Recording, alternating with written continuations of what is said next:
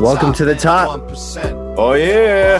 1%er show. I'm Paul Salamanca. And I'm Tom Bocard. Thanks for joining us today to learn how some of the top 1% CEOs, sales leaders, coaches, athletes, and other professionals have overcome adversity and built their top 1%er mindset. That's right. And this show is live, 6 p.m. Eastern every Thursday. If you want to see one of these shows live, you could go to our home base, which is top1percenter.com. You could also see links to previous episodes there or download the show where all podcasts are available. So, Tom, let's get into this next guest, this next show. I'm looking forward to it. Take it from the top, man, 1%. Take it from the top, man, 1%. Take it from the top, man, 1%. Oh, yeah. All right, welcome to the top. I'm your host, Paul Salamanca, alongside Tom Bocard, co-founders of the Top One Percenter Academy, a sales training boot camp for high-growth companies and sales professionals designed to transform average salespeople into top-performing sales teams in their respective industries. And we have proven over and over again that with the right mindset, dedication, combined with our top sales methodology, anyone can make it to the top 1% in sales. But don't take my word for it. Let's quickly hear from some of our graduates who have made it to the top 1% in their sales leaderboard within 6 months of graduating from the top academy. I was 200% to quota last month. Top rep in North America month two. Well, I got promoted. So that, and I think the academy definitely helped with that. Because I just hit back-to-back months, which nobody on our team's done. Our sales in the last month have really increased or doubled since January. Well, I am honestly pretty confident in saying that I am the best AE on my team. It's the way to be. You gotta be a top 1%er. You gotta seek out the best in everything you do. You gotta have the confidence and you gotta learn the skill sets to do it. And that was just a few of many great results, but we have a show to get to, so let's get started. And I'm very excited about today's guest. Today we have a very special guest, Giants captain, Super Bowl champ, and All-Pro Fred Robbins.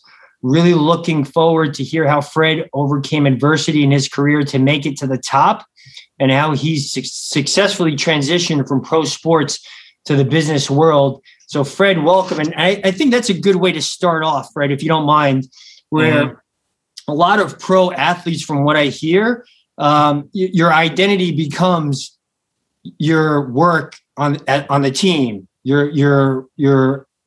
being an athlete in pro sports.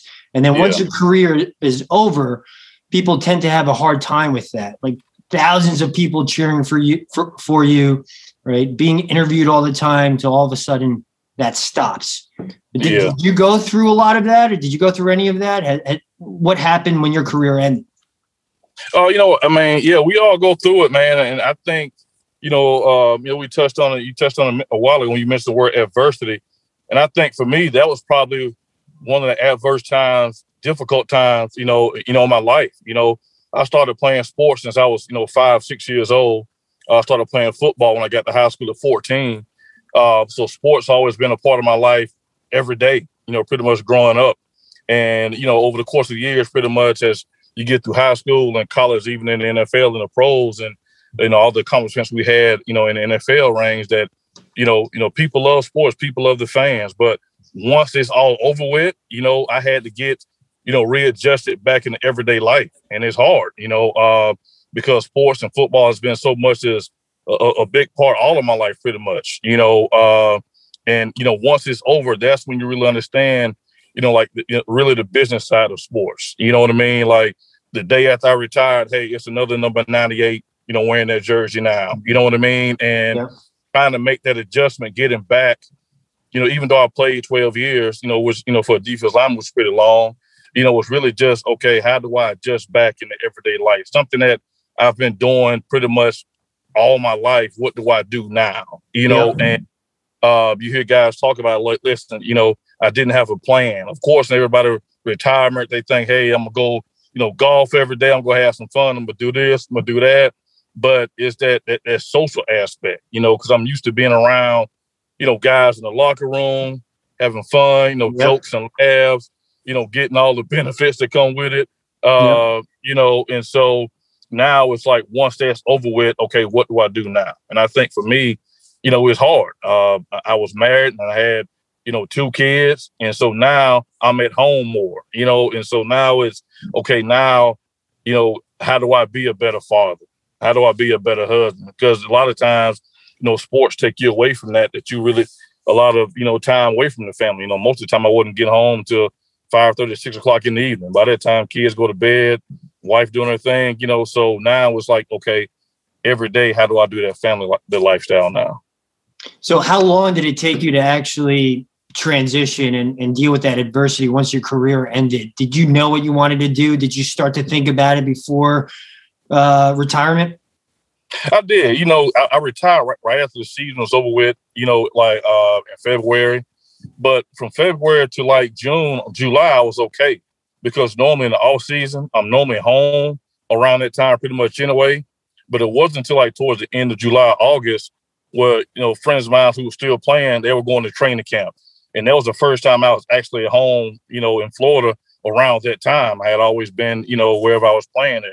And so really when you see guys on TV and say, hey, they used to be, you know, a year ago, that was me. And now all of a sudden you're at home and now you got to get adjusted. And now people didn't want to watch the games with me, you know, because I'm used to watching the games and breaking it down as film, not actually watching it, you know, watching from a fan's perspective. You know what I mean?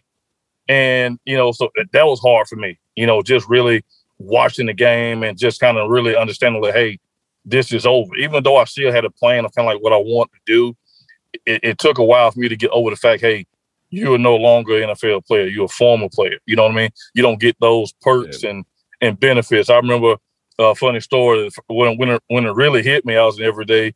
I had to go to the dentist and get my teeth cleaned. And I had to sit in the lobby and fill out paperwork and wait till they called my name. You know, but when I was playing ball with the pros, hey, look, show up, 9 o'clock, you in and out. You know what I mean? But now I definitely be back in everyday life now. Yeah, we lost you a little bit at the end, but I definitely got what you were saying about the VIP treatment when you're wearing that jersey versus after when you're retired. But I would still think, man, Super Bowl champ, you walk into the dentist's office with your ring, they should give you some respect, Fred. Come on. Well, yeah, they give you a little respect. They just want to see the ring. You know what I mean? You know, but you know, it's funny because people think you wear the ring like every day, like when you out, you know, going to Walmart or you pumping gases and they expect you to wear your Super Bowl ring, you know, and I'm like, nah, I left it. But, you know, for certain events, man, and I love to see when I do events like for young kids and I like for them to see it, you know, gives them some type of inspiration, something to work hard and to look forward to, and, you know, to you. But, man, people just want to see the ring. Hell, the hell with the teeth. Hey, you know, we just want to see the ring next time. Bring it in, you know.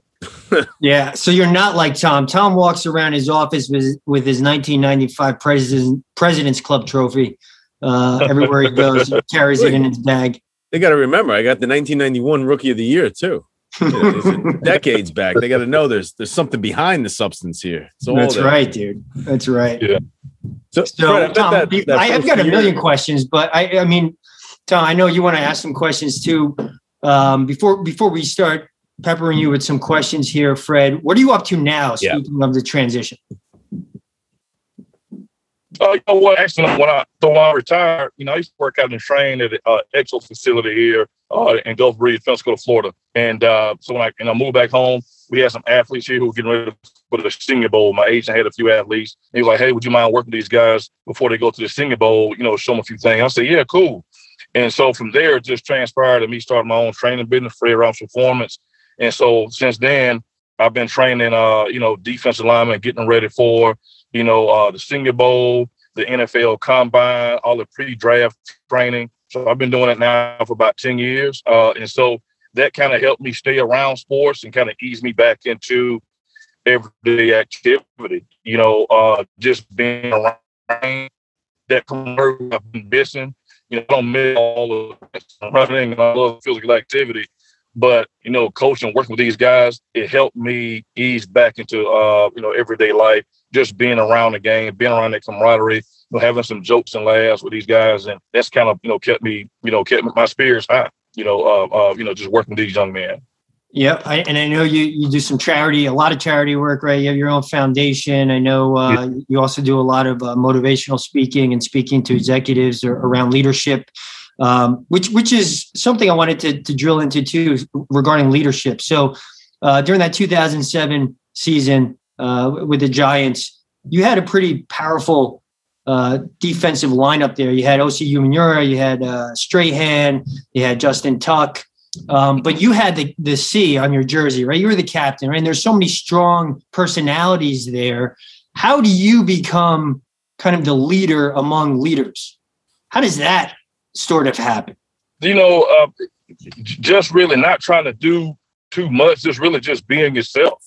You know, I think, you know, it was surprising to me when I got, you know, when they nominated me as a captain, you know, it was surprising because you had so many other, you know, big name guys on the team, on our defense that could have easily, you know, been a captain. But just to get that okay from your teammates and your peers, it kind of lets you know, like, what they think of you. You know what I mean? It wasn't about, you know, sacks and tackles. It's really about, you know, your integrity, you know, the way you carry yourself, and how others respect and how others treat you. And that's the way, you know, I always, my upbringing from, you know, my parents, and I always took pride in that. And it was just amazing to, you know, have those guys nominate me, and it kind of, it forced me to level up even more. Like, hey, these are some guys that really respect me, that wanted me to be, you know, to be a captain. They chose me as a captain. Hey, let me even take this up another notch. Let me, you know, really, you know, show what I can do. And just having that, that significance from them to choose me, it really just elevated, you know, my status and my thinking, my thought process, and and doing other things, you know, because once you get a captain and guys like that nominate you, I mean, it's amazing. And so it just forced level every other thing I was doing. That's great. That's excellent. And that's, you know, that's pretty special to have, like you said, all those big names, and then just selecting you as the captain. You must have been doing something well before that. Any tips, leadership tips? Because sometimes we find ourselves around other kind of leaders too. If you're a salesperson, you're around other great salespeople. You may not have the title of a VP or a CRO, but you do want to lead your peers without forcing it. Any good tips on how to do that? Listen to what, you know, other people have to say, listen to the ideas, you know, and just more of a round circle type atmosphere. You know what I mean? You know, a lot of people, when they get the term, they hear leaders like, oh, everything's got to go through me, or I got to make all the decisions. You know, the sign of a great leader is that, hey, you know, I want to hear everybody else's input. You know, make everybody feel good, like they have a say so. Then come to a decision knowing that, hey, I heard what everybody's got to say. You know, let's all make this a decision collectively for the group. You know, do everything, you know, for the group, not just solely, hey, you know, I'm in control, is what I say or nothing else.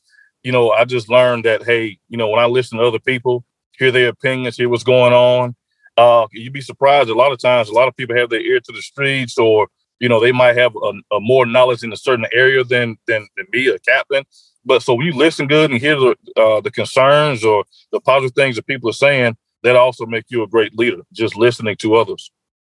I love that. Love that. Tom, any That's questions? Great. I know we got a Q&A from Bill Hogan in there, who had Justin Tuck on his so Bill Hogan's my chief revenue officer at Security Scorecard, and he knows Justin Tuck. He had him on a podcast pretty recently too.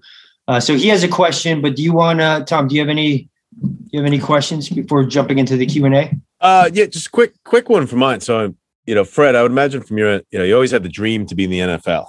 I'm sure kind of like as you, especially started playing more and doing that. When did it kind of click for you, like that this dream's going to become a reality? And like, not, I don't mean like at draft time or that, like when were you playing where you felt like you were at an elevated level where you could do that put? You know, I would say once I got to college, I went to college at Wake Forest. I mean, we're not known for, you know, football, you know, we basketball school, but I started as a redshirt freshman, and you know, I remember leading the team and like tackle for losses and you know, some other stats. And one of my he was a senior, he was getting recruited, you know, for draft, and he was like, hey, you know, I'm going to all these dinners with these cows, but they ask some questions about you and this and this and that. And I would say probably after my second or third year, you know, at Wake Forest, when one of my defense line coach, I said, hey, he said, look, he said, keep playing, keep getting better, keep playing at a high level, and you have a chance of, you know, playing at the next level NFL pro. But it takes a lot of work and a lot of sacrifice, you know. And usually, you know, I would go home, you know, a lot during spring break and during the summers and hang out with my friends I grew up with high school. But after my redshirt junior year, I stayed at Wake Forest the whole summer. I just got better in the weight room. You know, I studied a lot more tape. And I think that was that defining moment, like, hey, I have this opportunity, it's right here, but now it's up to me. What am I going to do with it, right? And so I had to make some sacrifices. And I tell people all the time when I do speaking, like, look, if you want to get to a certain point, you know, you have to become that person. I wanted to get to the NFL, so I had to become an NFL player at that point. And so, which means I had to do a lot of sacrifice. I had to give up some things. I had to, you know, going out on the weekends or traveling with my buddies from college who want to go have some fun. I had to eliminate that because I want to get to this place. In order to get that, I had to put in the work. It wasn't guaranteed, but it definitely wasn't going to be guaranteed if I would just, you know, did some other fun stuff too as well. But we have to make sacrifices, man, in order to get to where you want to be. You got to give up some things that you like right now, but you'll be able to have that fun later on in life once you get to the point that you're trying to get to. Great answer. Love that, man. Yeah, it's that short-term sacrifice, long-term glory. That's love. Yeah. All right, so the question we got here from Bill Hogan is, you were a great captain, Fred, and paved the way for two great captains in Eli and Justin Tuck that followed you. Did you see the leadership capabilities in both, and what role did you play in their leadership development? I did see the leadership, you know, in both, you know, especially, you know, for guys, you know, like Tuck, we're in the same room, but, you know, Tuck came along, you know, we had great pass rush with Strahan and, you know, with O.C., you know, but one thing we did as a defensive line group, you mentioned this earlier, we had a bunch of personalities, you know, guys come from different parts of the country, different regions, you know, different, you know, age range. Strahan's the oldest guy, Tuck, you know, O.C. was some of the younger guys. I was kind of like in the middle. So you had all these different, you know, barriers. But one of the things we did, we learned each other. Like, we could tell each other your favorite pass rush move, but when it came to knowing them outside of football, we weren't very good at that. And so one of the things we started doing is, hey, every week I pick my favorite restaurant, right? The next week is somebody else. So guys starting to get together outside of football, right, to really know each other more on a more personal level. You know, what's your family name, kids' name, some of the struggles you went through early on. So now when you're playing with a guy like that besides you on Sundays, you know he's fighting something other than just football, right? And so I think that was probably one of the biggest things we did that Super Bowl year, even the years, you know, after that. It's just, hey, let's keep this momentum going and get to know each other, you know, off the field. Anytime a new rookie come in, you know, instead of, you know, we make them sing a song, but after that, we say, look, hey, tell us about your family. Tell us about your history. Tell us about, you know, some adversity things you went through so we'll know what type of person you are, right? And I think that's a sign of leadership, too, as well. And I think Eli did sort of the same thing on the offensive board. You know, leaders, you know, people expect Eli to be this scream and yell guy like Tom Brady. That wasn't his personality. Yeah. So he led in a different way, you know. And so once guys understood that, you know, it's not a lot of guys are critical of him, like, hey, he doesn't scream, he doesn't yell, he doesn't care. But that wasn't his personality. People really didn't know the real him. They just knew the football him. So once you get to know people on a more personal level, then you'll be able to understand them a lot better. Great stuff, dude. I want to be mindful of your time, Fred. It's 5:29. I know you said you got a hard stop at 5:30. Yeah, I got to train some guys, man. Getting ready for this draft, man. No, yeah, I hear you. That's great stuff, dude. I appreciate you spending the time here. With the minute left, any final parting shots? And we'll bring you on the show again when we have a little more time. But any final parting shots to the audience here? No, I just want to thank everyone for tuning in and listening. I actually want to thank you guys for having me on. It's been truly grateful. I'm blessed, you know, for the opportunity, man. And thank you, Henry, for allowing this to happen. I love to come back on and, you know, share some more stories and just talk some more with you guys, man. But thank you again. I can't thank you guys enough for having me on the show. And thank you to all the listeners, everyone that tuned in. Yeah, the pleasure is all ours, dude. It's Thank awesome, you, Fred. Welcome to the top. Oh, yeah. We're killing annual quotas. It's the 1 Percenter show, in case you haven't noticed. We talking cold calling and sales and start with tight rhymes. Round here, we maintaining a 4 times pipeline.